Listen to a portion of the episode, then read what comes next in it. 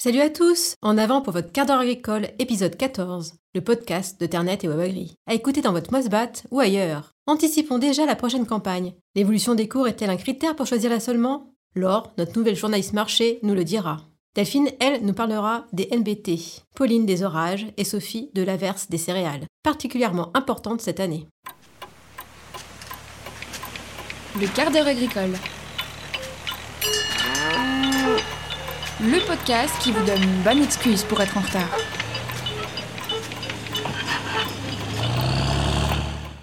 Laure, bienvenue, c'est ton premier quart d'heure agricole. Absolument Céline, et pour ma première chronique, je me suis posé une question. Est-ce que, comme par exemple aux États-Unis, l'évolution des cours des grandes cultures joue beaucoup dans les choix d'assolement des agriculteurs français? J'ai posé la question à Grégory, qui est installé en zone intermédiaire en Loire-et-Cher. Il cultive 150 hectares, cette année du blé améliorant, du blé tendre, du blé dur, des orges d'hiver et de printemps, du triticale et du colza. Il nous explique à quel point il tient compte de l'évolution des cours pour adapter son assolement. Personnellement, de moins en moins. Au pire, euh, c'est ce qui va me faire choisir euh, l'état du marché et surtout l'état du ressenti des marchés. Au pire, ça va me faire, ça va me faire choisir, euh, ça va me faire choisir des débouchés différents. Mhm. Par exemple, lesquels?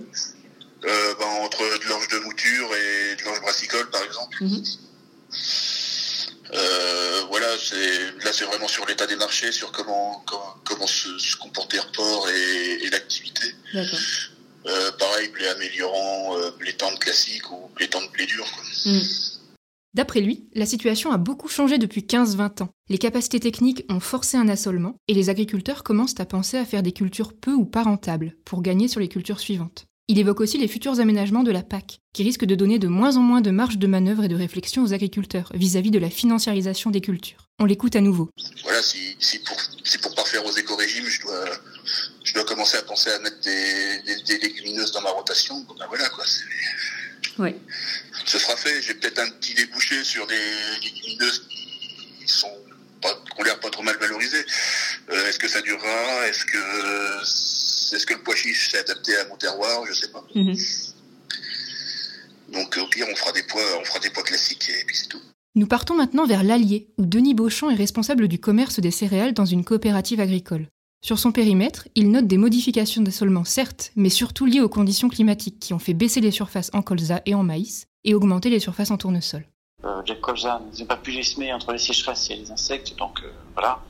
Mhm. Et puis le maïs en zone non irriguée sur des terrains séchants, euh, c'est vrai que c'est vrai que la sécheresse a fait du mal aussi. Donc ils n'ont pas voulu renouveler, ils ont plutôt remplacé par euh, du tournesol par exemple. D'accord, ok. Ou des céréales d'automne. L'évolution des prix a selon lui peu d'impact sur les assolements, avec tout de même une petite nuance. La tendance haussière des prix du colza ces derniers mois pourrait pousser des agriculteurs à ressemer du colza, mais seulement si les conditions climatiques sont là. Et au niveau national, ça donne quoi? Sébastien Poncelet, expert du marché du grain et analyste pour le cabinet Agritel, voit à l'échelle nationale aussi un impact réduit des cours sur la répartition des productions mises en culture. Il évoque la force relative des produits, c'est-à-dire que quand un produit paye mieux qu'un autre, ça se ressent dans les assolements. Quand un produit est sous-valorisé pendant plusieurs années, les surfaces baissent les années qui suivent. Mais pour lui aussi, ce sont surtout les contraintes climatiques qui ont décidé des modifications d'assolement ces dernières années. Par exemple, l'automne 2019 catastrophique a empêché les agriculteurs de semer des céréales d'automne dans la partie ouest de la France, ce qui est venu bouleverser les assolements.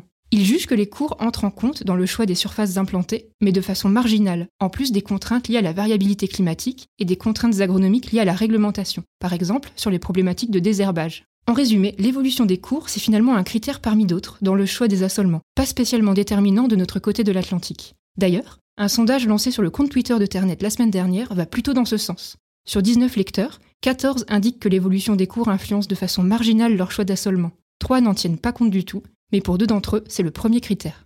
Intéressant, Laure. J'aurais pensé que ce critère était plus déterminant. Avant de commencer ta chronique, Delphine, c'est quoi l'NBT Les NBT, ou New Breeding Techniques, sont un ensemble de méthodes de sélection génomique permettant de créer de nouvelles variétés de plantes. Elles apparaissent depuis une dizaine d'années et elles peuvent être très différentes les unes des autres. Pourquoi la législation pose-t-elle problème? En fait, ces nouvelles techniques de mutagenèse se sont développées après la directive OGM de 2001, une directive qui est basée sur les fondements scientifiques des années 80 et l'émergence de la transgenèse. Initialement, le périmètre des OGM réglementés intègre la transgenèse et la fusion cellulaire entre plantes sexuellement incompatibles. Les OGM issus de la mutagenèse, une technique ancienne connue depuis les années 20, en sont exemptés, tout comme ceux obtenus par fusion cellulaire entre plantes sexuellement compatibles. Enfin, tout ce qui relève de la reproduction sexuée n'est pas considéré comme OGM. Mais suite à un recours, le Conseil d'État a décidé en 2018 que les techniques de mutagenèse dirigée, apparues à partir de 2011, et la mutagenèse traditionnelle, appliquée à des cellules de plantes in vitro, doivent entrer dans le champ d'application de la directive. Quelles sont les conséquences de ce flou juridique? Eh bien, pour un même produit, les classifications réglementaires peuvent être différentes.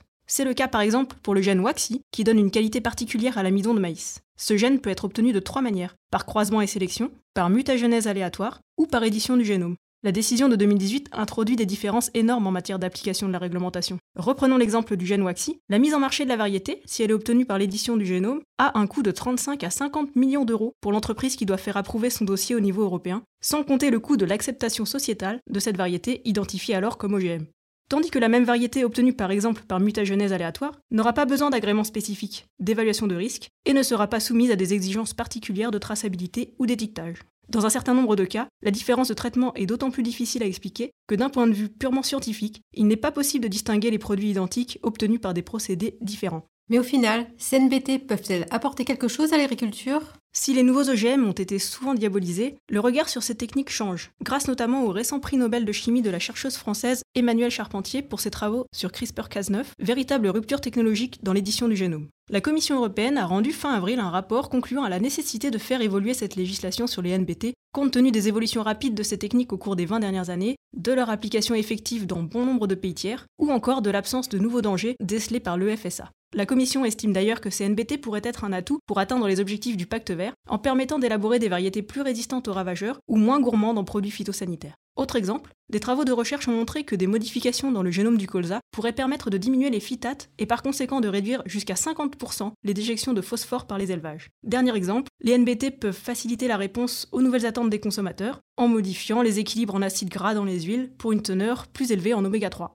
De nombreuses applications en perspective donc. Je me tourne à présent vers Pauline qui va nous expliquer le phénomène des orages. Puis diluviennes, grêlons gros comme des œufs, tornades. Ils n'ont pas épargné la France ces derniers temps. Qui se rapproche?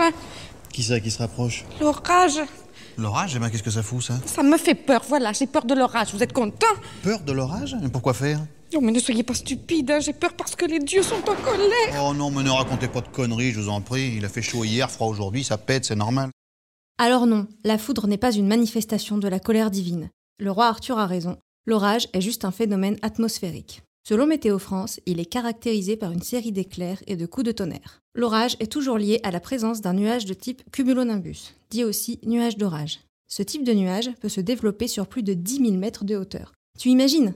Il est souvent accompagné par un ensemble de phénomènes violents, rafales de vent, précipitations intenses, grêles et même des tornades. Quand l'orage arrive, le ciel s'assombrit et il peut même devenir complètement noir. Le vent se lève et en montagne, on peut observer des lueurs à l'extrémité d'objets pointus ou entendre des bourdonnements diffus. Toujours selon Météo France, pour qu'un orage éclate, il faut d'abord qu'un puissant courant ascendant donne naissance à un cumulonimbus. Si une répartition judicieuse des vents et des températures dans la masse d'air peut suffire à elle seule à déclencher cette ascendance, un petit coup de pouce est souvent nécessaire. Sur le plancher des vaches, deux phénomènes aident au déclenchement des ascendances le relief, qui force l'air emporté par le vent à s'élever le long des pentes, et l'échauffement des basses couches atmosphériques au contact du sol lors des journées ensoleillées d'été. C'est pour ça que les orages ont lieu plutôt en été, souvent en montagne et rarement en pleine mer. En général, l'orage est un phénomène de courte durée. Il peut durer de quelques dizaines de minutes à quelques heures. Il peut être isolé ou organisé en ligne. Concernant les éclairs, il en existe trois types. Les éclairs intranuageux qui se déclenchent à l'intérieur des nuages, les éclairs internuageux qui vont d'un nuage à l'autre, ils peuvent dépasser 100 km de long, et les éclairs qui frappent le sol, plus communément appelés la foudre.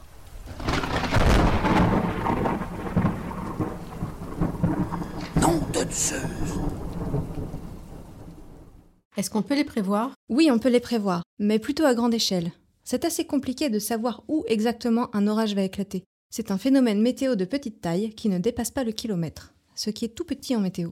C'est pour ça que Météo France place souvent des départements entiers en vigilance. Pour le prévoir, les météorologues regardent les différences de température, la présence ou pas de relief, et la nature des sols et de la végétation. Dans certaines conditions, l'orage peut se régénérer sur la même zone pendant une à quatre heures. Ou alors, il peut céder sa place à un autre. Quand on sait qu'un même cumulonimbus peut renvoyer sur Terre 4000 tonnes d'eau, on comprend mieux comment des quartiers entiers peuvent être engloutis. Voilà qui explique les nombreux dégâts liés aux orages. Il y en a aussi en agriculture, j'imagine. Tout à fait. En agriculture, les champs sont régulièrement inondés. Le vent peut coucher les cultures et la grêle peut les abîmer en faisant des trous dans les feuilles, ce qui peut entraîner par la suite la maladie. Les orages de ce début d'été 2021 ont été particulièrement violents. Chez certains, le vent a complètement couché les blés et la grêle a complètement détruit le maïs. Pour les éleveurs, c'est l'herbe et les foins qui ont été déchiquetés, et par endroits, les vaches avaient carrément les pieds dans l'eau dans leur bâtiment. Alors oui, tu vas me dire, il y a des assurances pour ça, mais on y reviendra peut-être dans un prochain épisode. Et oui Sophie, on observe cette campagne beaucoup de champs versés à cause des orages, notamment en céréales à paille. Pourquoi ce phénomène est-il si important cette année? Dans l'ensemble, pourtant, les céréales à paille étaient globalement peu disposées à la verse cette campagne, selon Arvalis, excepté dans certains secteurs où les fortes densités d'épis et des attaques de champignons ont pu constituer des facteurs de risque. Avec de fortes amplitudes thermiques et le stress hydrique, ce sont plutôt les conditions climatiques du printemps qui sont venues perturber les stratégies de régulation, voire conduire à des impasses. Et du coup, les forts épisodes orageux et venteux en juin ont déclenché la verse dans de nombreux champs. Quels impacts la verse peut-elle avoir sur le rendement et la qualité des grains? Eh bien, avant de détailler les conséquences possibles, on peut d'abord revenir sur les principales composantes du rendement. La densité de plantes, le talage épi, la fertilité épi et le poids de mille grains, ou PMG. Chacune de ces composantes s'élabore au cours d'une phase différente du cycle de la culture. Elles interagissent alors en cascade et sous l'influence du milieu, c'est-à-dire le sol, la conduite culturelle, mais aussi le climat. On dit souvent que plus un accident de culture survient tôt dans le cycle, plus les possibilités de rattrapage sont élevées. Par exemple, un problème de levée ou de perte de pied durant l'hiver sera généralement compensé par un talage plus important et une fertilité épi en hausse. Dans le cas de l'averse, quelle est la composante affectée? Eh bien, ce type d'accident intervient en général que pendant la phase de remplissage, car le poids de l'épi croît et engendre des contraintes sur la tige. Pour Jean-Charles Dewart, expert Arvalis, c'est donc le poids de 1000 grains qui est normalement la seule composante impactée. Et comment? L'averse vient perturber le fonctionnement de la culture en empêchant la lumière de se diffuser librement entre les différents étages foliaires. Cela peut provoquer des pincements de la tige et donc perturber les flux de sève. L'expert souligne toutefois que cet impact est décroissant au cours du temps, c'est-à-dire que plus l'averse intervient tard pendant le remplissage, moins le PMG sera pénalisé. Quel impact l'averse peut-elle avoir alors sur les céréales? En orge d'hiver, où la maturité physiologique était atteinte ou dépassée, cela n'a pas eu d'impact sur le PMG. C'est plus le risque de tige cassante et de perte par égrenage qui est observé. En blé tendre et en orge de printemps, par contre, les grains étaient à peine au stade laiteux au moment des orages pour les régions au nord de la Loire. On peut alors estimer des pertes de PMG. Ce risque est beaucoup plus modéré, voire nul au sud de la Loire, avec des cultures plus avancées. Dans ce cas, ce sont les critères de qualité qui peuvent être affectés. Ah oui, lesquels? Les experts évoquent surtout un risque de dégradation du poids spécifique et du temps de chute d'Agberg, et une exposition aussi plus forte au déclenchement de la germination sur pied. Autre crainte, le salissement des parcelles. Les adventistes peuvent en effet profiter de la situation pour s'installer davantage. J'espère qu'il n'y aura pas trop d'impact quand même. Le quart d'heure agricole est déjà écoulé. Remercions Laure, Delphine, Pauline et Sophie pour ce plein d'infos. Et vous de nous avoir écoutés en cette période de moisson, qu'elle soit commencée ou encore dans les starting blocks. À dans un mois après le rush, et prenez quand même le temps de vous abonner.